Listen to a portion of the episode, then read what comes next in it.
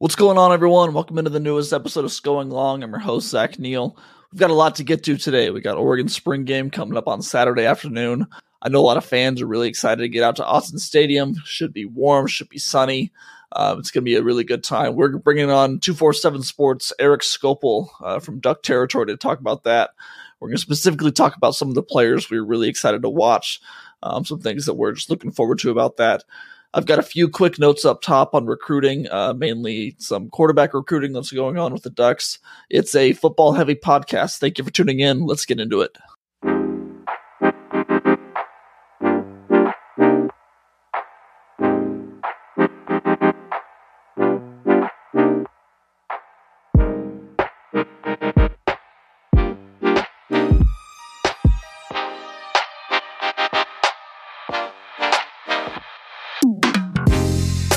Right, before we bring Erik on, I want to talk about quarterback recruiting for the Ducks. There have been some uh, some big shifts over the past, I think, week or so, maybe two weeks. But um, you know, it feels like Oregon is kind of down to two quarterbacks right now. There seems to be a heavy lean towards one. Uh, fortunately, it seems to be that the cards are in favor of the the guy that most people agree is more talented and the more highly coveted player. It seems like the Ducks are trending to land him. So you've got four star Michael Van Buren, who's the number 11 quarterback in the nation, the number 130 player overall. You got three star quarterback Luke Moga, who is the number 32 quarterback, the number uh, 514 player overall. For a long time, it's felt like the Ducks, you know, they were trending for Luke Moga. Um, it, it, felt like Michael Van, Michael Van Buren, though you know Oregon was recruiting him and really wanted him, he was leaning towards Penn State, and he was probably going to go elsewhere other than Oregon. But that was, you know, okay because the Ducks liked what they had in Moga. They liked, you know, the type of player he is. I think they could develop him. But over the past week or so, things have changed a little bit. You had uh, Michael Van Buren. He took a visit to Oregon earlier in the year. I forget when that was. I think it was in February or January. But he he came on another visit last week and was said to have absolutely loved it. He surprised some people when over the weekend he said that, "Hey, I, I know I was just here, but I'm I'm taking another visit out to Eugene for a spring game." um, and for the spring game this week, which is, you know, that's not a small task because this is a guy that lives, you know, on the East Coast. He's over in the Northeast America. So he's coming out on his own dime and traveling cross country to see Oregon again. And we've seen some predictions start to come out that, you know, Michael Van Buren is is starting to trend towards Oregon. There's been some crystal ball predictions, some predictions on On3 that um, that he's actually favoring the Ducks over the Nittany Lions at Penn State, and probably going to end up being a Duck. He, I believe, he announced um, that he's going to set his commitment date for July 8th. That was a couple of weeks ago that he announced that.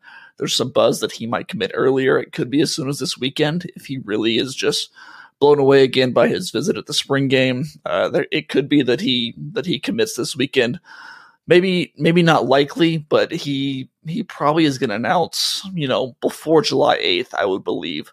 Um, I think that that could come sooner than that. So, on top of the Van Buren news, you have Luke Moga. He was set to announce his commitment on uh, April 28th, the Friday before the spring game. He delayed that announcement over the weekend. I think that there's kind of some some different dominoes falling and some things working in conjuncture with each other that he sees that Van Buren visited and is visiting again.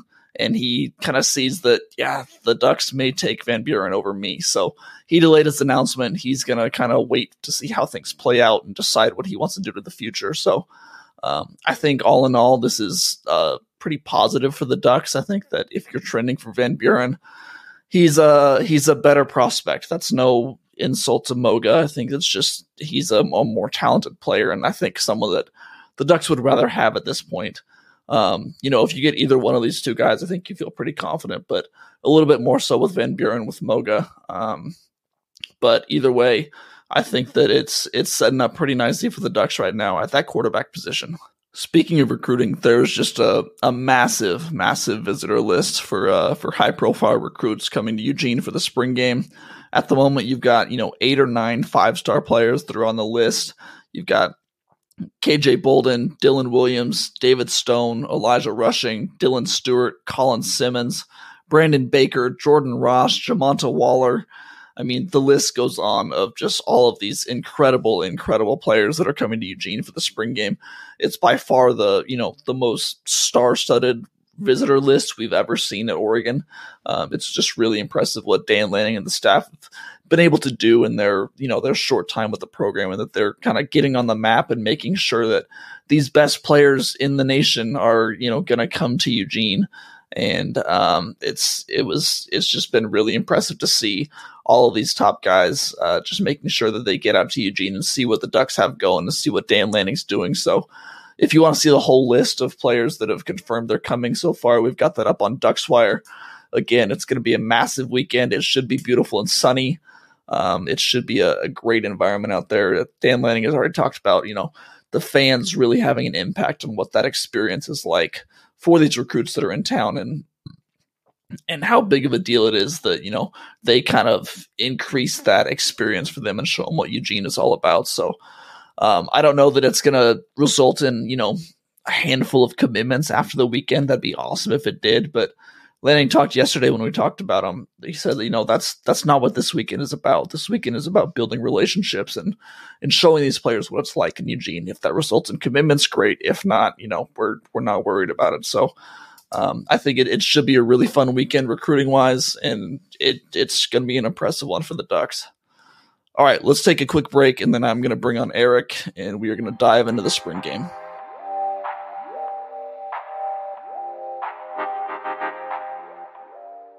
All right, I am joined by Erik Skopil with 247 Sports Duck Territory, one of my uh, one of my favorite guys to chop it up with when we are either waiting for practice to start or waiting for interviews or just in general a lot of waiting we do. And this is one of my guys to kind of sit around and talk with. So Erik uh, thanks for coming on. How are you doing I feel like we probably have 24 hours this spring of just waiting conversations, maybe. I don't know. I'm just estimating. Like, how many hours do you think we actually spend during a spring? 12 sessions? Like, probably like an hour or two at least.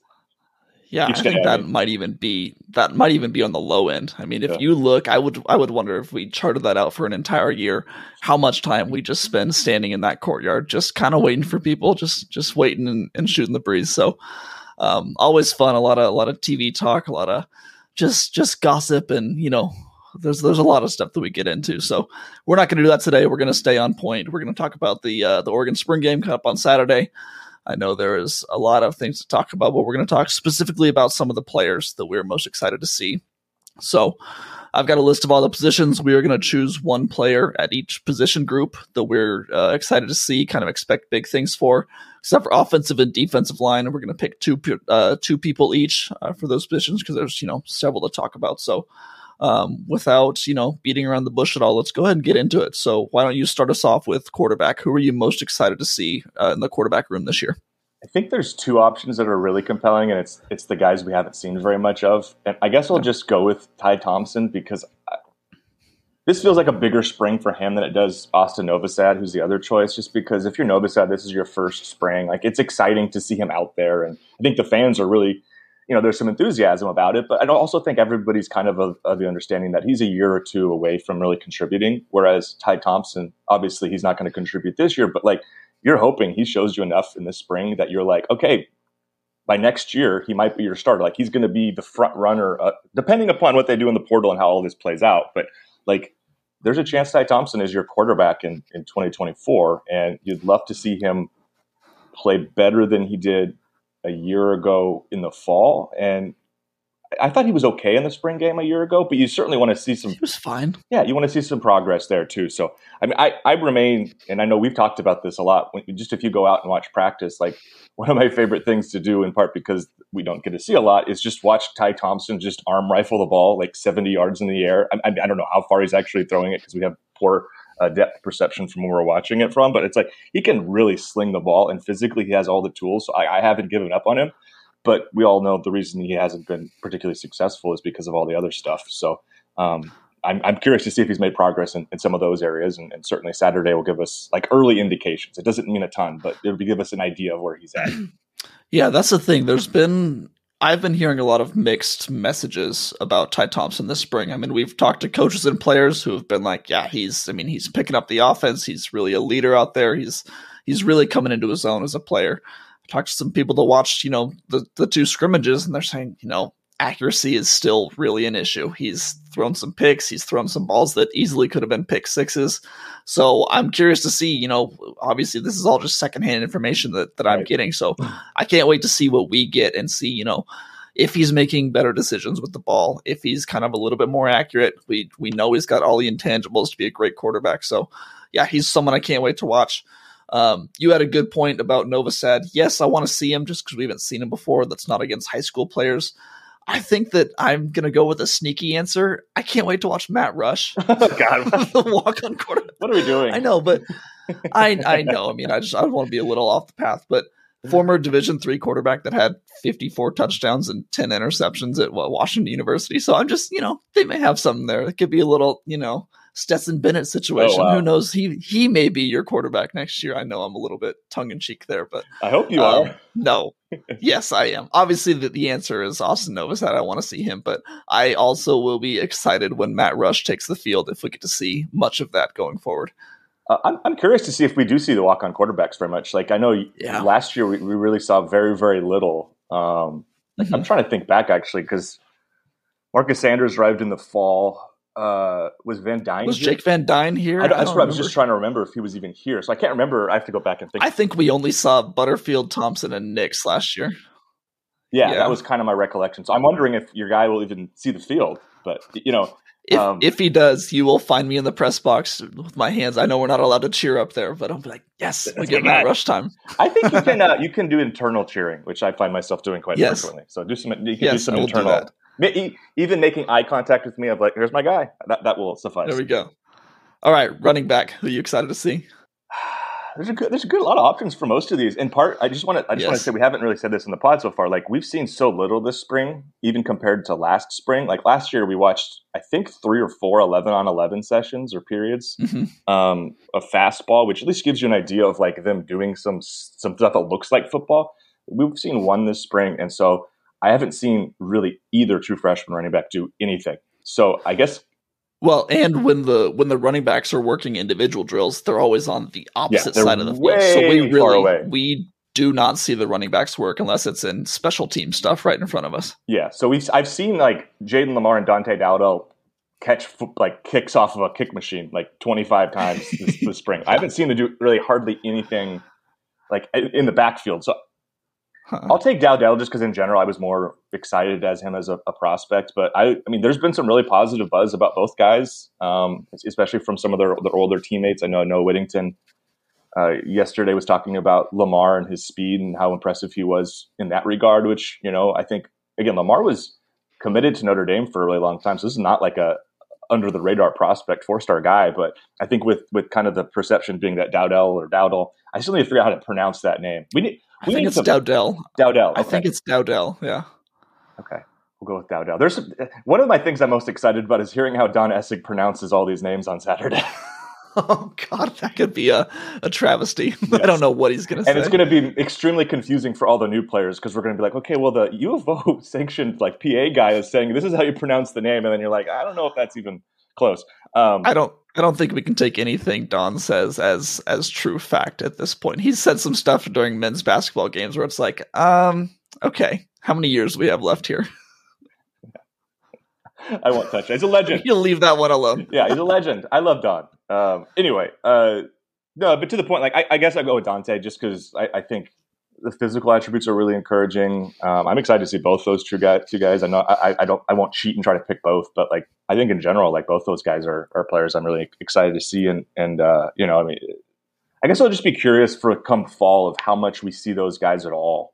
Um, and you know, if, if these guys are as capable as it sounds like they might be, it's been pretty clear Locklyn and the staff has been open to finding roles for guys, just like Jordan James last year Mhm.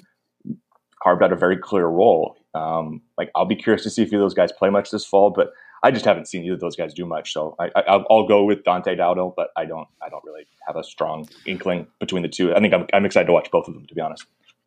Yeah, I think that's the right answer because what you said, like I, I'm not sure that we will see them much after from this spring game until next spring game because there's there's no real clear indication that we'll see them this fall. Um, I'm trying to pick my guy. It's going to be either Noah Whittington or Jordan James. Um, I'm honestly going to go with Noah Whittington. I know that seems like a an interesting answer because he was a semi starter last year with Bucky Irving, right. but him and Carlos Locklyn talked about that he's put on about 10 pounds. He's really trying to become more of a physical runner. He said yesterday, I asked him what it what it added to his game. He said it makes me a lot faster. Um, I don't. I think that he's kind of been overshadowed by Bucky because Bucky is just so enthralling and so fun to watch and so good.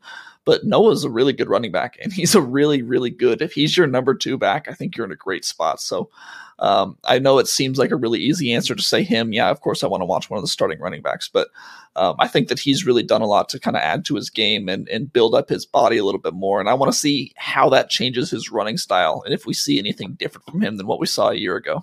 Just one last thought before we go to wide receivers. I'll also be curious on rep counts with the start with these top running backs because um, coaches have different strategies in terms of how much they want to put their star guys out there in a spring game situation. And at running back, we've certainly seen in the past, like where whether it was Travis Dye, CJ Verdell, maybe they only get a couple series each, and then it's it is the young mm-hmm. guys. Or I know there was a spring game where Aaron Smith had like every carry in the second half. Do you remember that? So it's like, uh, yes, I do remember that. It's possible we see Whittington and Bucky for like you know they they get four or five touches each, and that's it for the day. And then we do see the Jordan James, Dante Dowdell, and and uh, Jayden Limar plus whatever walk on running backs are. Uh, Kilohana. Kilohana like is a that that still was one of the best. Like his touchdown against which which game was that? Eastern. Yeah, I think it was Eastern. Where he had the jump cut in the hole and like the spin and all mm-hmm. that stuff and the and the dive. Like that was one of the better. I mean, there were some really big highlight runs last year, and like obviously it was against Eastern Washington and not like North Carolina or BYU or whatever. But like that was a that was a pretty nice little little little move he had there. So yeah, I, I'd yeah. love to see him touch the ball a little bit. I think we'll definitely get to see quite a bit of that because Locklyn, I mean, this whole offensive staff, they kind of have a, a knack to spread the ball around and not really rely on one person too much, and especially in the spring game. So, um, all right, wide receiver, who you got? It's got to be Tez. God damn it! I, I almost wanted to say I'm going to go first because I want to pick Tez Johnson. we can pick the same guy, Zach. We can have the same. That's fine. That's no, fine. No, we'll talk. I've got another guy. We're going to spread it around. There, yeah, there are other options. I just think like he's such a unique skill set from everything we've heard. And again, I've seen so little this spring that I just want to, I just want to see it because uh, the speed part you see it in film at Troy against Sunbelt competition, and I obviously has some clips against bigger schools, but I want to see how it translates. I just, I mean, like everything you hear is like this guy. I mean, Dan has pointed him out as like the fastest guy, or, or like a guy who really stands mm-hmm. out with his speed. So I want to see that component of it. Um, I don't think we're seeing live returns. Uh, according to Dan, it sounds like they're going to have live kickoffs, mm-hmm. but once the ball is caught, that's like it's dead ball. Um, mm-hmm. But I'll be I'll be really curious to just see kind of you know how much they incorporate him, um, you know, and kind of what his role is. But like I, I I remain like really intrigued by him just because again the speed part, and then also like I was looking at rosters. He weighs 150 at Troy. I think he they, that would be the lightest player that Oregon has had since they've least archived the database rosters on Go Ducks. Like I went all the way back to mm-hmm. I think mm-hmm. it was like 2002 or three or something like that. And no one was lighter than like 155. So yeah. I don't know what he weighs, but he's like one of the the, the least hefty players that Oregon has yeah. had in a very long time. But like you don't usually see guys like that make big big contributors, but everything you hear is like this guy's going to be a really big part of the offense. So I'm I'm that's a guy I, I honestly that's like near the top of my list offensively. I think yeah, he's one of the guys that I'm most intrigued to see. He remind I feel like he is gonna be what a lot of fans expected Seven McGee to be. Mm. He's kind of that like dynamic offensive player that you can put in gadget situations and use different ways. So I wouldn't be shocked if like one of the first offensive plays we see, like we saw last year with Seven, is just a deep shot to Tez and just see what yeah. he can do with the ball or just get him in space. So um, yeah, Tez is near the top of the list of players. I can't wait to see. Uh, the guy I'm picking is going to be uh, the guy I'm going to pick is going to be Kyler Kasper. Um, I think that he's someone that again has received some praise from uh, other players, and Dan Lanning specifically has said that he's done a really good job this year. Junior Adams, Junior Adams talked about you know how important him coming enrolling early a year ago was, and how he's kind of got a jump on. You know, he should be a true freshman this year, but he came last year and really jumped into the deep end. So um, I just want to see. I think that right now on the Oregon, you know, wide receiver depth chart, there's four guys that you feel really confident are going to contribute with, you know, Troy, Chris, Traeshon, and Tez. Yeah. Can Kyler make that five guys? I know we've got Jurrion coming in the fall. He might get into that mix too if he can really get up to speed quickly. But Kyler's someone he's got the body type that, you know, Oregon doesn't really have a lot of players like him. He is six five. I don't know how much he weighs, but he's, you know, he's a a well built, well put together receiver and someone that can, uh, I think, can use that body type well and maybe go up and get some jump balls. So um, I'm excited to see because again, we didn't. I don't think he played any snaps last year. You correct me on that if I'm wrong. But he did play a little bit. Played a little bit at uh yeah when they went to Arizona. That was like a homecoming. I think he caught like a four yard pass at like the very end of the game. But yeah, I think that was basically okay. like he he wasn't a factor. They basically were like, hey, we're going to your home state. Your family's down there. Let's let's get you in the game. I think that was yeah mostly what his role ended up being. Yeah but this will be a, a, the best time that we've ever gotten to see him. Yeah. And I just I want to see what he can do with that frame and if he can be a contributor at the wide receiver position. The guy is an awesome jump ball guy. If you if you go and watch like a like great high school basketball dunker at least. I don't know how the rest of his game translates, but like some of the like he's a really freaky, twitchy, six foot five, six foot six, whatever he is, athlete. And like yeah, I just yeah. like you haven't seen a whole lot of him. I think that's another good pick. All right, tight end. There are two people to choose from, so you take your pick, and I'll no, take the other one. There are walk-ons. I could. Okay, take. if you're gonna take uh, Landon Shepherd, is that who we're going with? Well, there's also the, the bigger one. Is it Tyrese Brashear? I forget what his first name is. The like it is. He's like Tyrese. I think it is. Yeah. He's like six foot six, two hundred and seven. He's the new Tyler Nanny, basically. Yes, he's um, big. Yeah, we won't pick either of those guys because, like, honestly, if those guys are factoring into something in the fall, that's like a real problem. Like that's a you got you got other problems. Yes, like, like if those guys are regular contributors or names you're knowing on Saturdays this fall, that's that means that they didn't hit the portal very well. Um, I know that's a place mm-hmm. we should note. Like both Mehringer and Lanning have like not said we are going to use portal, but have been very clear that they're open to adding players.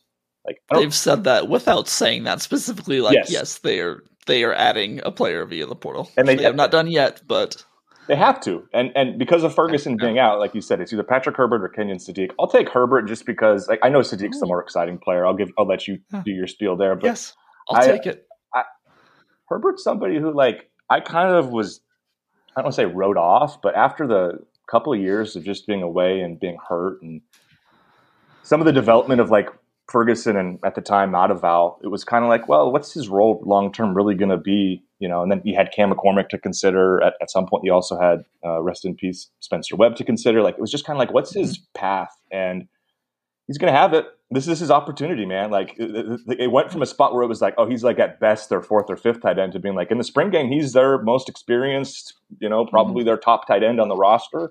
Um, like, what can he provide? And like we saw at times last year some of the, the explosiveness came back a bit. Like, I mean, he was, I'm not sure, Zach, if you watched him much when he was ever at Sheldon, but um, mm. he was, he was a, like, he was a tough guy. like he was, he was explosive. He's a, and, he's and, a great athlete. Yeah. And, but I just think because of the injury, I don't know how much we've seen of that. And I think, you know, at least the touchdown against Cal late was kind of a sign of some of that stuff coming back. Mm-hmm. And I'll just be curious to see what, what he can provide. I know Sadiq's the sexier name or whatever you want to say, but I think Herbert is, is somebody I'm really curious to watch. And um, I asked Lanning about him yesterday, and, and he seemed to at least be encouraged by kind of the progress and, and kind of what Herbert does and his reliability. And, and so I know he's, I, I, know Sadiq is somebody we haven't seen at all, but Herbert's someone who we yeah. equally really, I know he, play, he played a decent amount last year, but like in a more expansive role, maybe I'll just be curious to see how he performs.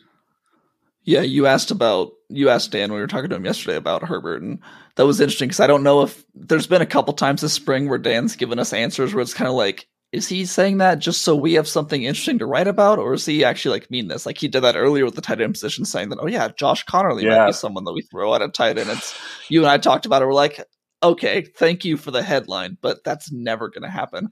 That was so, so I kind of was so weird. By the way, can we talk about that for yes, a second? That, go ahead. Yes, just just because Dan is the he is the most cautious individual from a coaching perspective I've ever seen to give to name names at, about anything. And so the fact that he answered mm-hmm. my question was like, I was like, wow, that's great. And then the fact that he threw out those names was like, huh. Yeah. Matayo and Josh Conerly. It's like and Matayo, Jake, I could see he played tight end. And Jake Conerly, Shipley, who we'd seen most recently on like a scooter. yeah. And I was like, I knew he mentioned he was out, but it was just kind of like, oh, these are the names because like you figured. I mean, Matayo made some sense, but like Conerly, that's a that's your top left tackle. Like I don't that doesn't. Yeah How is that? He works Okay. like he's like six six three hundred. I don't. Anyway, but we digress. If he, by the way, if he could shed weight and be a tight end at six six two eighty five or something like that, like I don't, I don't know what that does, Yeah. but that's sort of that's interesting. It would be fun to watch. But um, yeah, I'll start on Kenyon Sadiq. I have to give you credit. You were actually the one that really turned me on to Sadiq once you were committed and you told me one of the days when we were waiting around for practice, you're like, if you watch this guy's high school tape, it's like incredible. Yeah. And I went and turned it on and ever since I've been a, a huge believer. I mean, he's what he did, I know in Idaho, maybe a less competition level than than other places in the nation, but what Sure. he's doing with the ball and what he does with that that physical size and his attributes is just incredibly fun to watch and really impressive. So, like you said, we have not seen him this spring. We haven't really seen him play live football too much, other than you know blocking drills and some you know breaking tackling drills. But um, yeah, I just I I think that this is a really good situation for him without Ferguson there because he's going to have to play a lot, and I think that we're really going to get to see a, a good sample size of what he's able to do at the college level and on the field. Uh, I can't wait either. I mean, that that both those guys, the tight end position in general is like I think everybody should be kind of locked in because the reality is everybody knows Ferguson come fall, and we should note like I don't know if we, Dan hasn't talked specific of injury. It looks like it's like an upper, it's an arm injury. I think it's his right He was in a arm that's in a yeah, sling. he was in a sling, right arm, yeah. Yeah. after last scrimmage. So So that's that's like unless that's like a really serious arm injury, like he's gonna be fine come fall. I think I feel pretty Yeah. comfortable saying, that, and I've heard that already. So, but we know who that's we know who the starter is, and it's not going to be one of the 2 Mhm. guys. But we really have no clue on depth, and because they only have two guys and haven't added an additional player, like these two players could play a ton last this year. And, and if and if Ferguson's injury does, you know, knock on wood, become an Mhm. issue, like those two guys are going to be thrust into a, a much much bigger role than I think anyone anticipated. So yeah, I mean, this is a position group that is is a huge priority. I think. Well, and another note on Ferguson's injury. The day after he missed the first practice and we kind of noticed that he was gone, he wasn't in a sling at all and was wearing like a, a leg sleeve. So I was led to believe it was a leg injury. And so it didn't seem to be a problem with the arm. Then we saw him next time with the sling. So I like you said, I don't think it's a really serious injury. Maybe he had a little bit of work done just to clean it up before summer, before before the fall camp starts. But Yep. um, yeah, once once he's healthy and back, I, there's no question about who your starting tight end is because he's he's really talented. Um, let's go to the offensive line. You do one, I do one, you do one, I do one. Um, well, one of the guys I was most excited to see it doesn't sound like will be playing. That's Marcus Harper, sadly, um, just because I find him to be kind of the wild card in the whole offensive line competition. Because is he a center? Is he a guard? Is he going to start at either one? He started like ten games last year. I thought there were some really nice moments, um, some moments that were not as nice, but like in general, like he's a capable player. I was just excited to see how he fit in and kind of the fact that he was repping at center, that- that was going to be something I was really keen in on was that how does Jackson Powers Johnson look? How does Marcus Harper look? These are two guys who haven't really played the position in college. Um, but we aren't going to get an opportunity to compare and contrast. So I'll, I'll just stick with Jackson. I, I think that's that's that's an easy place for me to start. I think people take for granted like the center position at Oregon for like the last 20 years has been like a rotating door of like four year starters of guys who've like carried the Mhm. mantle for a really long time. Like, it was Forsyth and you go back through all of these years. Hroniss Grasu was here. Jake Hanson was here. Um, before that, you had uh, you know what, Jeff Schwartz was. There's just been a bunch of not Jeff Schwartz, sorry, uh, Max Unger. You've had just a bunch of guys who Mhm. played the position at a really high level, and and uh, and and now there is you know we've reached that point where you know, maybe the next guy's Jackson, maybe the next guy's Marcus Harper, whoever it is is going to have a couple of years opportunity to do that. And Powers Johnson's a guy I've been really high on. You know, you mentioned Sadiq and kind of looking at his high school film. I remember having similar feelings about uh, JPJ as a high school player. When you watch his film, you were like, this guy's this guy's a one tough hombre. Like he pushes people Mhm. around. He's really physical. He's really strong. And you've seen him come to Oregon and just develop more physically. So I mean, I, I Mhm. and by the way, PFF graded him. I, I know it wasn't quite. I know we're going to go PFF They here. loved him. They loved Yeah, him. of course. He was. I think he was like their Oregon's best offensive lineman. Obviously, Yeah. a smaller sample size than the starters, but not by that. I mean, he played Mhm. every game, and I think He played. played a lot. I want to say I don't have it pulled up in front. I think he played like over 200 or 300 snaps. Like he played a fair amount Mhm. last year, and, and PFF thought he was really good. So I, I I'm remain really high on him. I think he'll be the center. Um, that would be my guess uh, when we get to fall, but we've not seen him in this role. I'll be curious to see kind of what what he looks running that. And, and we should note, like the first, the only 11 on 11 we saw, like there were some snaps that weren't very good, and Jackson was Mhm. responsible. So that's something also to keep an eye on. Yeah, it's interesting. I was doing we had a piece up on Duckswire today that are some of like the top position battles to watch in the spring game, and I wanted to do you know notes on the center position and like left guard because I think those are two spots in the right. offensive line we really we really have some competitions, and it's kind of unfortunate because of injuries. I don't think we're going to see those position battles really play out in spring because you've got Junior Angilau who Lanning didn't say for sure he's not going to play on Saturday yesterday when I asked him, but I would be shocked if he played on Saturday. Yep, and then, like you said, Marcus Marcus Harper out. So um, I think that you guys did a really good job on your podcast talking about this guy. I'm going to pick a Johnny Cornelius. Yeah. Um, I think that his, you know, his body of work at Rhode Island was really impressive. Um, like you guys were saying on the podcast, he has a real, a real physical stature that is not like the other linemen. It feels like he could easily switch over and play like defensive tackle. Like he's really lean, muscular, but still big. Um, I I'm just excited to see what he can do because um, I know Dan was incredibly high on him out of the transfer portal. He loved getting him. They were they were super stoked to have him, and he's one of the leaders in that locker room right now. And um, I think that I you know it's big shoes to fill coming in and taking over for for Big Sala because he was a pretty solid right tackle, especially when he was a, a pulling tackle over on runs on the left side. So I can't wait to see if we get Cornelius out in space and kind of moving a little bit and see what he can do. I'll take the other like really athletic tackle. We mentioned him a moment ago, Josh Conerly. Um, yeah. I, was going to pick whichever one you didn't pick. I was going to take the other. I, I, I, think athletically, you know, something we talked about on our podcast. You kind of talked mentioned a moment ago our discussion there. We had I can't remember when that was. If it was earlier this week or last week, but I think it was last week. Mm-hmm. Just about like just the tackle bodies on this year's team are so much more like what you see at the big schools and what you see in the NFL. Like both Josh Conerly and Johnny Cornelius look like offensive tackles that you would see playing on Sundays, just with their, as you said, mm-hmm. you, you, kind of knocked it out of the park there with your Cornelius uh, description of just kind of the long, lean nature, you know, carries 300 pounds, whatever it is, really, really well. Like it incredibly well. And yeah. so, like, yeah, both those guys I'm encouraged by. And I think, you know, we don't know the format of this exactly how the teams were split. I did ask. Um, Dan uh, did a great job of uh, taking a, a, yes or no question and making it a yes or no answer. So Very literal. My my fault. um, but uh, we don't know exactly how they're splitting teams. But I, I hope we get to see at least a little bit of what it looks like if those two are on the field at, at each tackle spot together. Because I think ultimately that's where we're headed come fall. Um, that's the way it's looked throughout spring. But I just would love to see a Cornelius Conerly tackle combination. Cornelius at right tackle um, Conerly at left. Mm-hmm. That's something I'm like really. The idea of that is is really intriguing because I don't know if Oregon, like Oregon's had some really good offensive linemen. Obviously, I'm not going to try to like say that these guys are going to be better than Penei Sewell, who was the best offensive mm-hmm. lineman in the country. I think not to bring PFF up again, but I think PFF's highest rated offensive line recruit or player, I should say, like ever. Uh, you know, like, or I think he had like the highest overall offensive line grade his his final season when he won the Outland.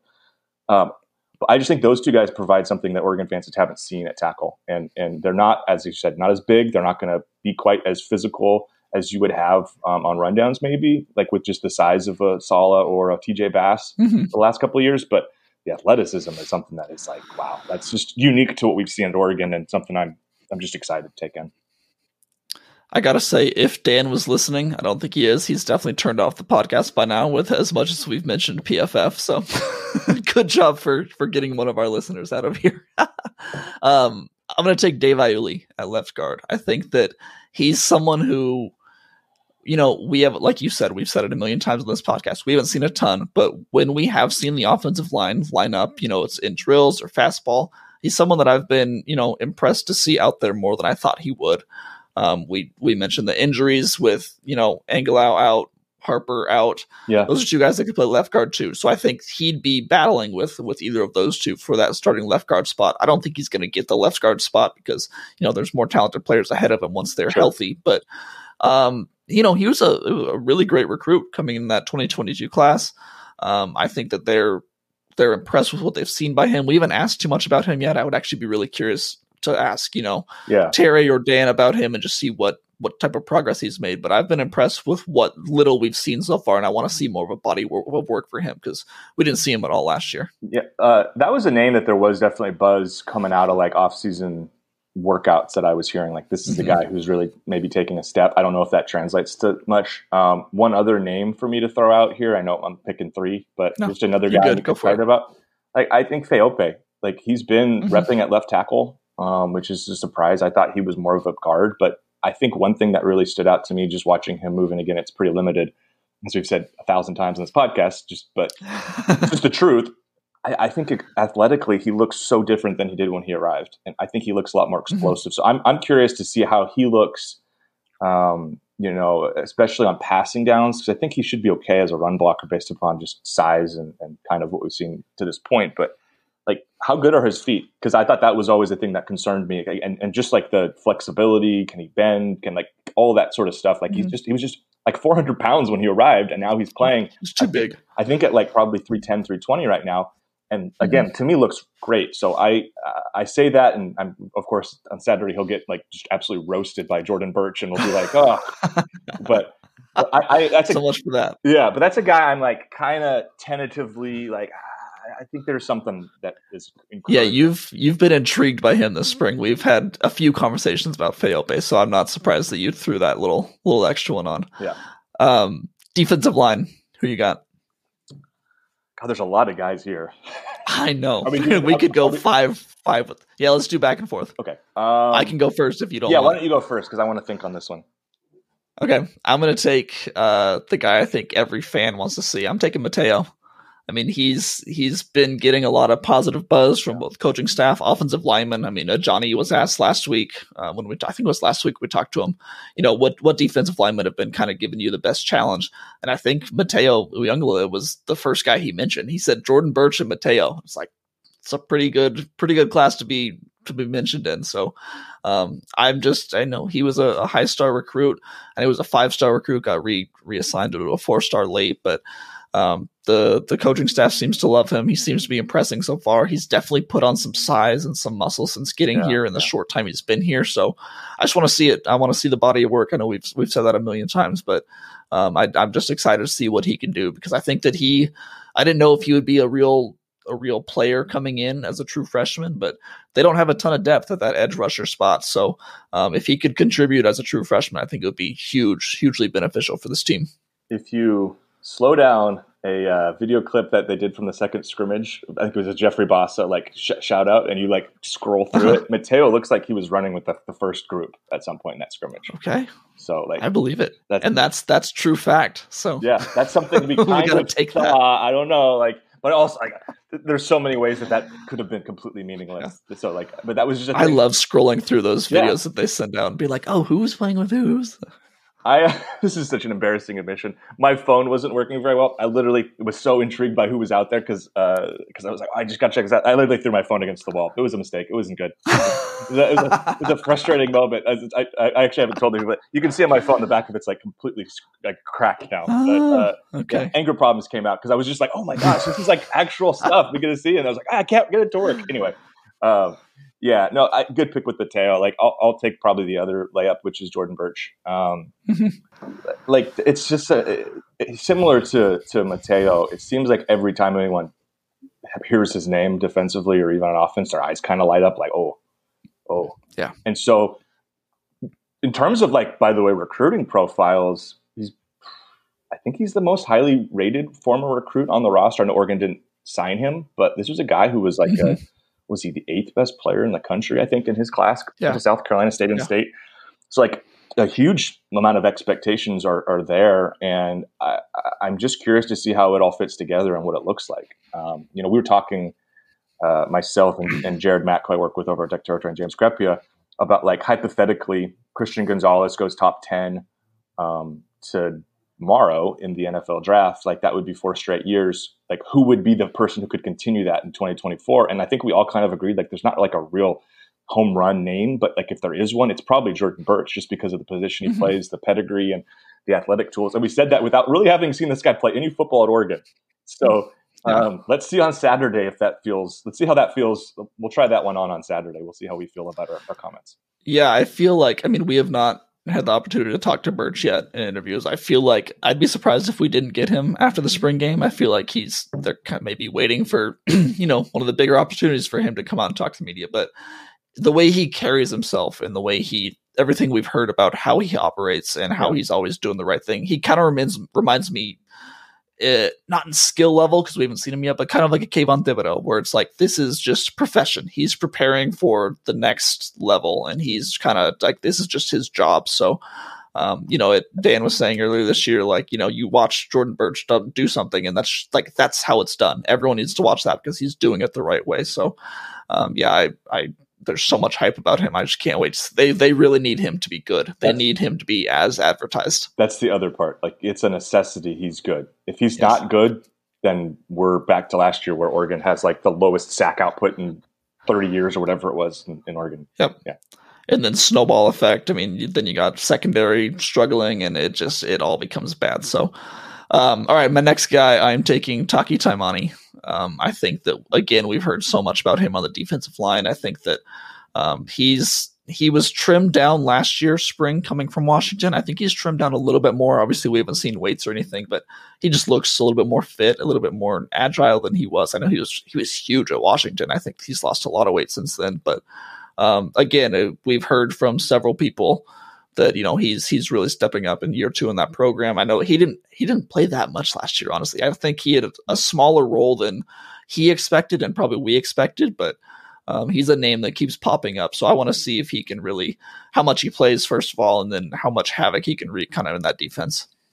I kind of in a similar position. Like I, the return of Popo Aumavae is something I'm yeah. curious with. And, and to your point on Taki, I think that also stands with Popo. Like, I don't know how much they'll actually want to play him just because of what his injury history is. And we might not, I, I wouldn't be stunned if there are some guys that just hold out from this because of injury histories. And like, I don't think there's much to learn about Popo. I mean, I guess there, you want to see how he mm-hmm. plays coming off the injury against, you know, in, in kind of an in game situation. But people know, like, based on his, this is is this year six or seven? Like this is he's been here for a long time. I'm pretty sure it's at least six. um, so like we there's a, we have a feeling for what he is as a player, but what I would like to see is just like how does he look coming off the injury? Because mm-hmm. you know they they they were fine up front last year. I thought Jordan Riley was was pretty solid, but mm-hmm. like if they could get Taki and Popo um, to really step up, and and then of course there's a bunch of younger guys that we can talk about if we want to. Like they should be really good up front. I think you know the, the upside is there at least. So I, I Popo coming back is I think kind of like an under the radar thing because again he doesn't play like a position that you see a bunch and probably to most casual fans he's not a name you really know but it's been around a really long time and and at least the last time we saw him in 21 was like a, one of their better defensive players mm-hmm. definitely i'm going to follow your lead and throw on a, a, third real small guy well not real small guy but we'll quickly mention him definitely not a small guy, Johnny Bowens. I can't wait to yeah. see him. He is one of the the largest and thickest humans I've ever seen. I think his neck is as big as my waist. So um, I, I just want to see him actually out there and, and playing with at the college level. He's going to be fun to watch. That was that was like another guy um, that's on my list of non. We talked about a couple of veteran guys. You guys, you brought up Matayo, mm-hmm. but Bowens is like for the interior freshmen that are here. Like I don't I want to know weight so bad with him. I have no so idea because he was. If you look at his high school profile, I think he was listed like 255 or 265. He's there's he's at least like 280. Yeah, I swear. He's he looks huge, and if he's less than that, he's carrying his weight in a way that like I have never seen before. Because he, to your yeah. point, he is so broad, and like that's where again he was brought in. I think he's listed as like a strong, you know, as a strong side defensive end or something like that, or as a defensive yeah. lineman. It's like mm-hmm. I think he can physically grow and be a potentially like somebody who's playing, you know, at the in the very heart of your defensive line. So that's a guy. That's a good name too. He's someone that I feel like Lanning wants to turn him into his version of like a Jalen Carter and just mm. have him on the defensive line, just absolutely wreaking so much havoc. Um, all right, we'll keep this moving. I'm gonna I'm gonna continue going first on the defensive side. Linebacker, very very easy one. I'm taking Justin Jacobs. I think that you know we saw such good stuff from him at Iowa when he was healthy, and it seems like he's 100% healthy and ready to play. Again, he's another guy that Oregon really needs him to be the player he can be if they're going to have a lot of success on defense because that's not a very deep linebacker room. I know that's it's pretty talented. I think you feel pretty confident in some some guys you have there, but um, Justin Jacobs is someone that I think they really need to to step up and have the physicality from the Big Ten and bring that to Eugene. Yeah, and I would I think you're encouraged by Dan's comments last Saturday after the scrimmage. Jacobs, it sounded like, had an interception, according to Dontae Manning. Good job by Zach for getting somebody to tell us some actual information. Asking the hard questions here. uh, but you know, and Dan, I think even said, I think I I was one who asked it, like, does he look like he did pre-injury at Iowa? And he said he did today. So like that was that was encouraging because you just don't know with these guys coming off of injury. I mean, I just talked about Popo. I talked we talked earlier about Junior Angilau, who I don't think we'll get to see, but some of these guys who missed all of last season with whatever injury, most of I think I guess Jacobs played a, a game or two um, before mm-hmm. being shut down. You just wonder how all of that has translated, what the work back is, how good the recovery is. So um, that's a good name. And for me, this is like one of my top guys period is Jamal Hill. Like I am so okay. curious mm-hmm. to see what this looks like because I was really skeptical of the move when it happened. Um, not, not maybe not skeptical. I just I wasn't sure. Intrigued. Yeah, I was intrigued, but I really wasn't sure how it. I guess maybe skeptical is the right word. It just it felt, yeah. it felt weird to me. Um, but then hearing him talk and kind of getting a sense of like, well, if they put both Bassa and Hill on the field together, that's two safeties essentially who've put on a bunch of weight mm-hmm. playing linebacker. And given how poor Oregon's linebackers played in coverage last year, how much difficulties they had at times running, you know, east west, north south, like whatever you want to say, like they were slow. Like Noah Sewell was a step slow. He's talked yeah. about he was injured. Justin Flowe same kind of thing. It just never felt like he, whole like, story. He, he, yeah. There was a I can't remember was it UCLA or what was a game at home where there was like a screen pass out of the backfield. Where, it was UCLA. Where, yeah, and Flowe just, just got burnt. Yeah, he was just you could just tell he was so slow. He's out of position. He was slow to reading it anyway, and then just and then just didn't have the speed to get there. Like mm-hmm. you assume a guy like a Jamal Hill, who I've always been high on as a defensive back. Um, has a chance to be a real contributor at linebacker. And, and, the fact that he actually weighs 227 pounds, is put on like 15 pounds of weight, that's yeah. that's not insignificant to me. So I just think in general, I'm curious about all of these defensive backs on the field together at once, or former defensive backs in this case, because Correct. because it's interesting to me, you know, with with just kind of how it, it seems very intentional to me that Dan looked at the way things played out last year, some of the defensive deficiencies, and said, we need more speed. We need more coverage athletes on the field. And Jamal Hill was a guy who was one of their better defensive backs. wasn't an awesome season. PFF actually graded him. I keep bringing it up as the, as the team's best tackler uh, last year. Yeah. like he's he's got a skill set that fits. And I, again, I just am really curious to see how it actually looks because if I don't know if you play him and Bassa together, but if you did, you'd be looking at two very small linebackers, but 2 mm-hmm. very athletic at linebackers. And, and I don't know if people who are listening to your podcast have heard my talk on Bassa know my opinion there. I'm not super high on him, but I am intrigued by the idea of like what would it look like to have two more athletic guys, a little bit smaller bodies out there. It feels like they're kind of taking like a dime defensive package and putting yeah. it on steroids. Like you're yeah, really right. just you got more safeties on the field, more people that can cover, but they've got a little bit more weight and they can play in the running game. But when you look at the Pac 12 offenses that this defense mm-hmm. is going to face, a lot of them spread the ball out, and there's a lot of spread offenses that, you know, they're going to have to cover the pass a lot. So, yep. um, again, yeah, I, I like Hill down a linebacker. I'm intrigued to see what he can do. He's made me consider whether or not I could do 300 push ups a day. I don't know that I could, but if he's going to gain, I think 17 pounds in a couple of months, hey, it might be worth a try. So you, you don't need to gain 17 pounds, Zach. Come on now you want well, to, but you know, you put it. You summer's coming. Okay, summer's coming. Fair, fair. Get that, get that dad bod. You know, you got to get, you got to get move on yeah. to the dad bod there. Uh, yeah, I'm not sure I, I, I, uh, I, know I can't do 300 push-ups. Uh, now. uh, Jamal, Jamal did say he does those in sets of 50, which gives me a chance to maybe do one set over the course of my own five sets. I can do 50 push-ups over five yeah. groups of 10, maybe at this point. 50 straight, that's tough. That's a lot. I used to be when I was, yeah, we'll digress. Uh, I used to, I used, that, that was, that was not, not a difficult thing for me when I was their age, but when you get a little older and, yeah. and you maybe don't do as yeah. much exercising, it becomes a little more, more challenging. All right, cornerback. Um, God, there's a lot of guys that I really want to see. A lot of guys that really need to prove something. I don't know that they will in the spring game because again, I we didn't really talk about offensively. I'm not sure how much we're going to see. Um, you know, deep shots or, or Will Stein's offense and, and yeah. kind of you know the high high power offense that Oregon has. We, but uh, we did last year. We should know. I mean, I yes, we did, but, but, it was also yeah different coordinator, and it felt like last year they kind of wanted to show that just as a little bit of a recruiting chip too, sure. to show like, hey, new scheme here, new all this is what we're running now at Oregon. So I'm not sure how much we see, but that's a different conversation. Cornerback, I'm gonna say Khyree Jackson. Yeah. Um, we talked to him yesterday for the first time. I was surprised at how big he is. I didn't realize he was that tall. Yeah. I don't know what he's listed at, but it was I was kind of like, oh, this uh, is actually a six three at Alabama. good sized corner. Six, yeah, six three. Like that's you know when you're comparing him to the other guys in the room, Dontae Manning, shorter guy, Jahlil Florence, shorter guy. I know Trikweze Bridges. That's a different conversation because he might be moving back to safety, but yeah. he's a he's a big guy. So, but I was just impressed by how by Khyree's stature. Um, Coach Meat said earlier in the week that you know part of why they wanted him is because he he really works in Oregon's scheme. He said that Oregon's mm-hmm. defense is not free agent friendly, which I thought was really interesting. So that made them want to get him from from uh, Alabama because they run a similar defense. So um, I think he's ready to kind of hit the ground running based on his talents and his his knowledge of the system. So um, I want to see if he can maybe get one of those starting cornerback spots. You're right on the height part, by the way. Like he's as I said, listed at six three at Alabama. He like he's maybe taller than that. Like I, you know, I, yeah, he looks it.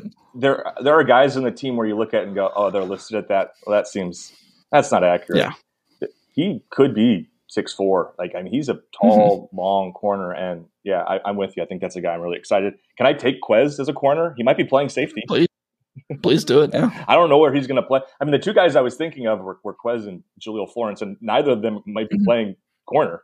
Uh, so yeah, seriously. We'll see. I mean, and that, that, again goes back to the conversation we had a moment ago with Jamal and kind of getting more athletes on the corner, kind of athletes on the field or defensive backs out there. Of like, I, I think it's also interesting that sounds like Trikweze Bridges is playing a little safety. They've got Jahlil Florence and mm-hmm. Manning cross training a little bit at nickel. Like, I think there's a, a vision here to get just your best coverage guys on the field as possible, you know, as many of those guys in the field as possible. And, and Quez, I think for me, you know, I still think of him as a corner. Um, you know, if he's playing safety, maybe that's not, not as helpful for that conversation. But like the the corner thing is like I, I just want to know who their number one guy is, right? Like I thought it was notable mm-hmm. that Martin was like, not everyone's here yet. I don't want to say that, and I'm going like, yeah, that was interesting. What does that mean about Daylen Austin or Roderick Pleasant or transfer mm. portal guy, you know, unknown player? Like yeah. I just thought that yeah. was interesting.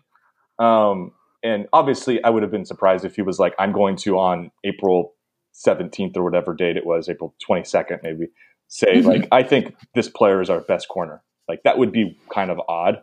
Um, mm-hmm. But thought that was kind of interesting and speaks to the point I'm making, which is like, they need to, they badly, they don't need a Christian Gonzalez to be good defensively at that position necessarily, but they need someone to step up and be that number one alpha guy. It could be Khyree, mm-hmm. um, could be Trikweze, could be Dontae, could be Jahlil. Um, but I'm just curious. I, Trikweze is the one given his starting experience, and again, I thought he was actually pretty decent last year. I know that runs counter to yeah. some narratives. I, I, I, he was. I hope we're moving on from those because there was a lot of like Quez stinks narratives, and there are certain fans who haven't moved on from that. But I think anybody who really went back and rewatched a lot of it, and especially the back half of the season, I thought he was pretty outstanding curious to see if he's ready to take that step into a QB one role, or again, he might be playing safety. So we'll kind of see on I, that where he's lining up is also just interesting to me on, yeah. on Saturday. I feel like we can feel pretty confident no matter no matter where he lines up, whether it's at quarterback or safety. He probably is going to do a little bit of both. Mm-hmm. I feel like fans should feel well, maybe not fans, at least media members that know what they're talking about should feel pretty confident that they've got a solid player there and they've got someone they can rely on. Because, like you said, yes, he's gotten a lot of flack from fans on Twitter, but that's you know take that for what it's worth. Um, I think that PFF again. I think that's the sixth time uh, they grade him out pretty well. He he looks decent on film. Yeah. Um, I think he's he's a really solid player. So um, moving on to safety, in my mind, there's two really easy answers. I'm going to take one of them. I'm taking Tysheem Johnson. Um, I think that he at the nickel spot is someone that he's the kind of player that I don't think Oregon had last year. I mean, wait, they put they put Bennett Williams in the star position a lot last year in that nickel spot. I don't I don't think he was a perfect fit there. I think they yeah. kind of put him there because he's the best thing they had.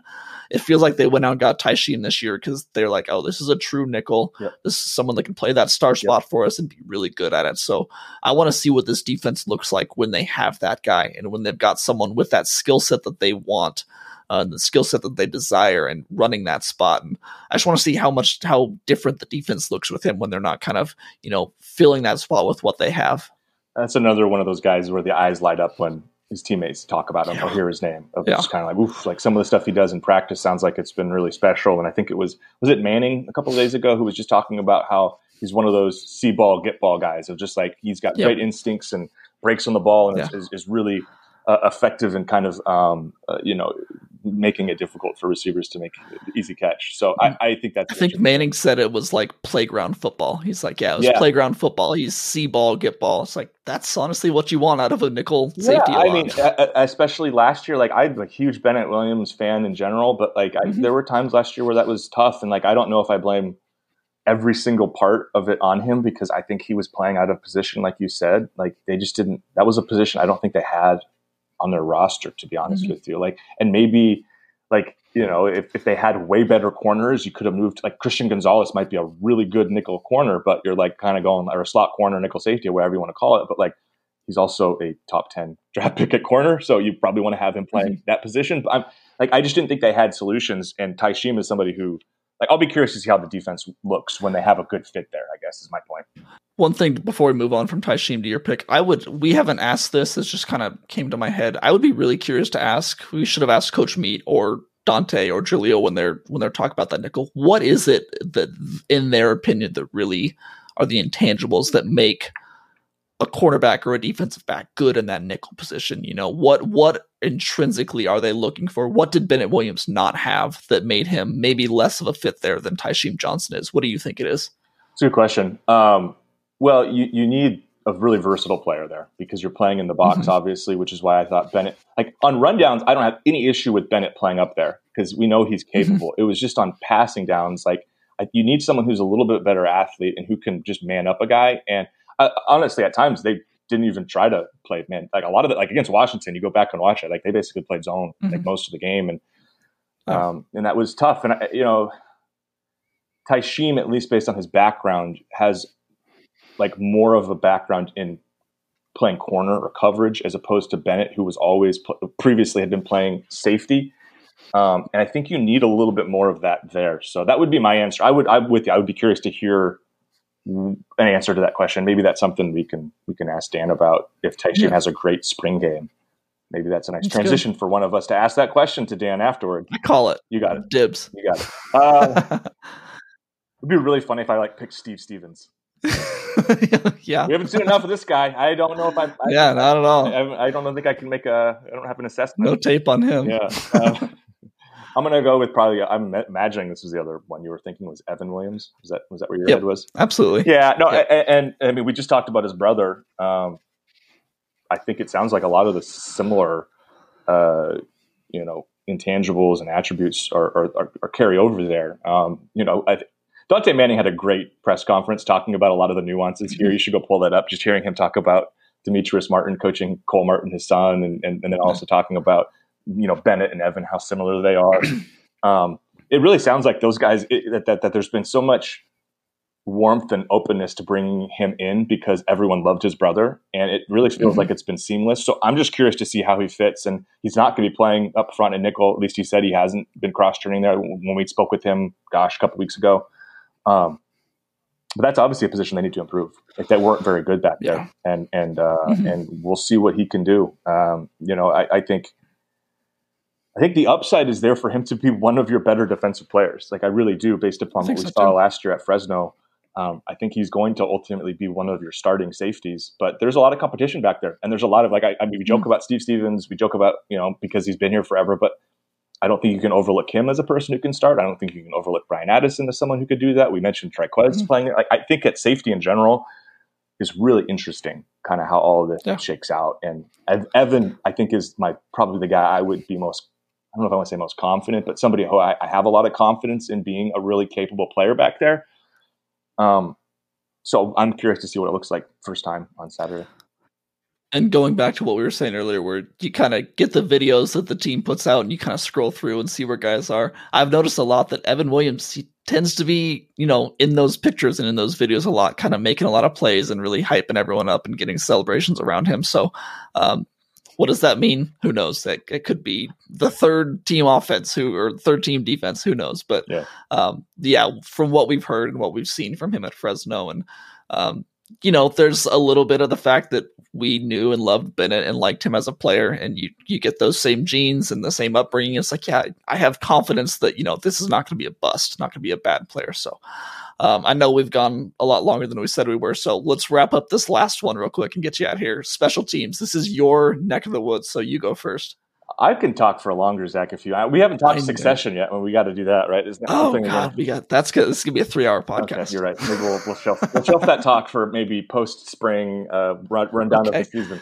Um, yes, let's do that. That's one of the things, by the way, that we talk about probably more than almost anything during our 24 yes, hours. It definitely waiting. is. Um, I don't know how to pronounce his name. Joe Lorig kind of threw me off the scent. Yeah, Dunny, Dooney. I don't know, but uh, the Australian punter, formerly referred to as Luke Dunn, now seemingly maybe as Luke Dunny. That's another one where like, what does Don Essig do? Like, be very curious to see. I won't necessarily. Probably what I'll do is whatever Essig says, I'll do the opposite in terms of pronouncing yes, it. I think that's correct. um, but I, I, you know, and, and obviously I'm kind of having fun with the name part because this was somebody who has very, very, in talking to Lorig, like very, very little experience playing the sport. Like this yeah. will be the first time. I just put a story up on duckterritory.com um, about it of just like this would be his first time playing in front of a crowd with this particular mm-hmm. sport. Mm-hmm. Like he played Australian rules football back in Australia. Um, you know, kind of interesting some of the background of, of Lorig talking about how they decided to bring him in. It was kind of like Pro Kick Australia, which is a really big um, and really successful, uh, you know, kicking company, or I don't know how you want to frame it. Um, mm-hmm but basically was like, yeah, they told us we should take him, so I took him. Like it was basically, I mean, I know it was more complicated than that, but it was like, yeah, they gave us recommendations. He was good, and we are like, okay, sounds good, let's grab him. And what you when you watch in practice, he looks like the, the best punter they have. he looks really good. He does. And Ross James has been pretty inconsistent from what I've seen in mm-hmm. practice. Mm-hmm. That's the other punter.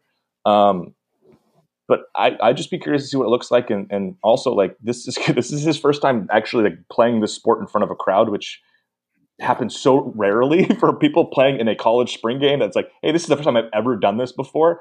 Like you could say, like for the freshman, like, oh, it's our first time playing in a stadium like Autzen, but like, no, this is my mm-hmm. first time playing before anybody. Like, okay, yeah. that'll be interesting. Um, yeah. So no, I, I think that's that's somebody who I'm I'm really intrigued with, and in part because I could have picked a Tez Johnson in the return game, but I don't think we get to watch that because I think once he catches the ball, it's like whistles yeah. blown. Um, but yeah, no, I mean, I think Luke Dunn, Luke Dunny, Luke Dooney, whatever his name is, we'll hopefully get an answer. Um, yeah, I think he's someone who I think fans will be hopefully excited about. Hopefully, he has a good game and can can really boot it for him. I thought it was kind of crazy when Lorig told us, like, yeah, when he came here to Oregon, it was his first time stepping off the plane on American soil. I'm like, wow, it was, I did not realize he was this fresh and this this kind of new to the game. I think that was the exact same situation when Tom Snee came out here in 2018. Yeah, yeah. and Tom Snee was a great kicker, right? I kind of still wish Tom Snee. I mean, I know last year we wish Tom Snee was still here. So, um, mm-hmm. yeah, that's, they need So, like that's part of why this is important. Yes. Like they tried four different guys last year. None of them were very yeah. good, and they were collectively like one of the worst punting units in the country. Were any of the punters last year scholarship? I forget.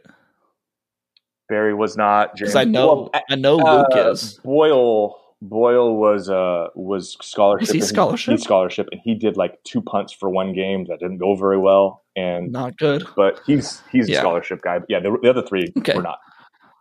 I think the fact that they came out and gave a scholarship to a guy is at the punter spot. Like we we both know that scholarship count. There's not a ton to go around, so it's kind of like all right, they're being serious. They need to get a guy that they feel confident with. Um, my special teams pick. I'm not going to go with Camden. I'm going to go with Grant Meadors. Um, I know he's been. Is he injured? Is he not? Dan will tell us one thing. Camden, ten minutes later, it's like, oh, I didn't. I work with him every day. I didn't know he was injured. Well, and then, and then, uh, and then Lorig, Lorig is like he had a hamstring injury or something. He just came back. Like, but then also hit a fifty-yard field goal and has looked really good on kickoff. So just everything we've heard for, about Grant. Yeah is kind of just all over the place. He was the number one rated kicker in the nation coming in this year. Mm-hmm. Um, I heard some things from him or about him at the scrimmage that he didn't look very good kicking field goals, and there might have been a couple of shanks here and there. Um, so I'm just uh, we've heard. I just want to watch him just to kind of see with my own eyes what is this kid? Is he injured? Is he playing? How does he look?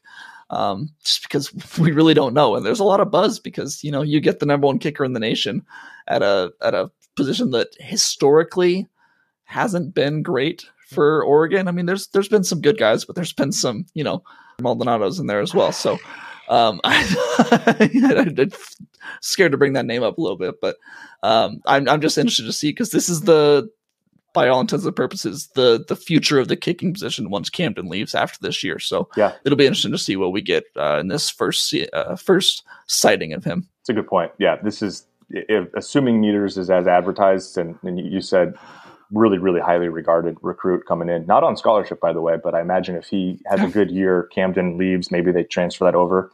Um, Yeah. Could be something that happens, but I, I, uh, they need him. They need to find a replacement for Camden, who whose career has been Who's been good. super weird. Like it's one of the weirder careers of like everyone hated this guy for two years, and now he's like. I don't know if you guys, if, if, if listeners are aware, he's on. He, he's going to be the school's all-time like points scorer, like after this year. In part because he's played five years, but he's been a pretty successful guy, and his career's coming to an end here. And, and at some point, it seems like Grant Meadors will Yeah. probably be the, the next one out there. I think so. All right, Erik, thank you again for coming on today. This was a lot of fun. I think it was a really good listen for fans for um, Yeah. who are looking forward to the spring game. Uh, check him out on Twitter at Erik underscore Skopil. Uh, read all of his great stuff at Duck Territory, along with both Matt Prehm and Jared Mack, who do a great job covering the sport. Uh, listen to the Outside Audibles podcast. They're on what two, three times a week, covering breaking everything down. So, Yep.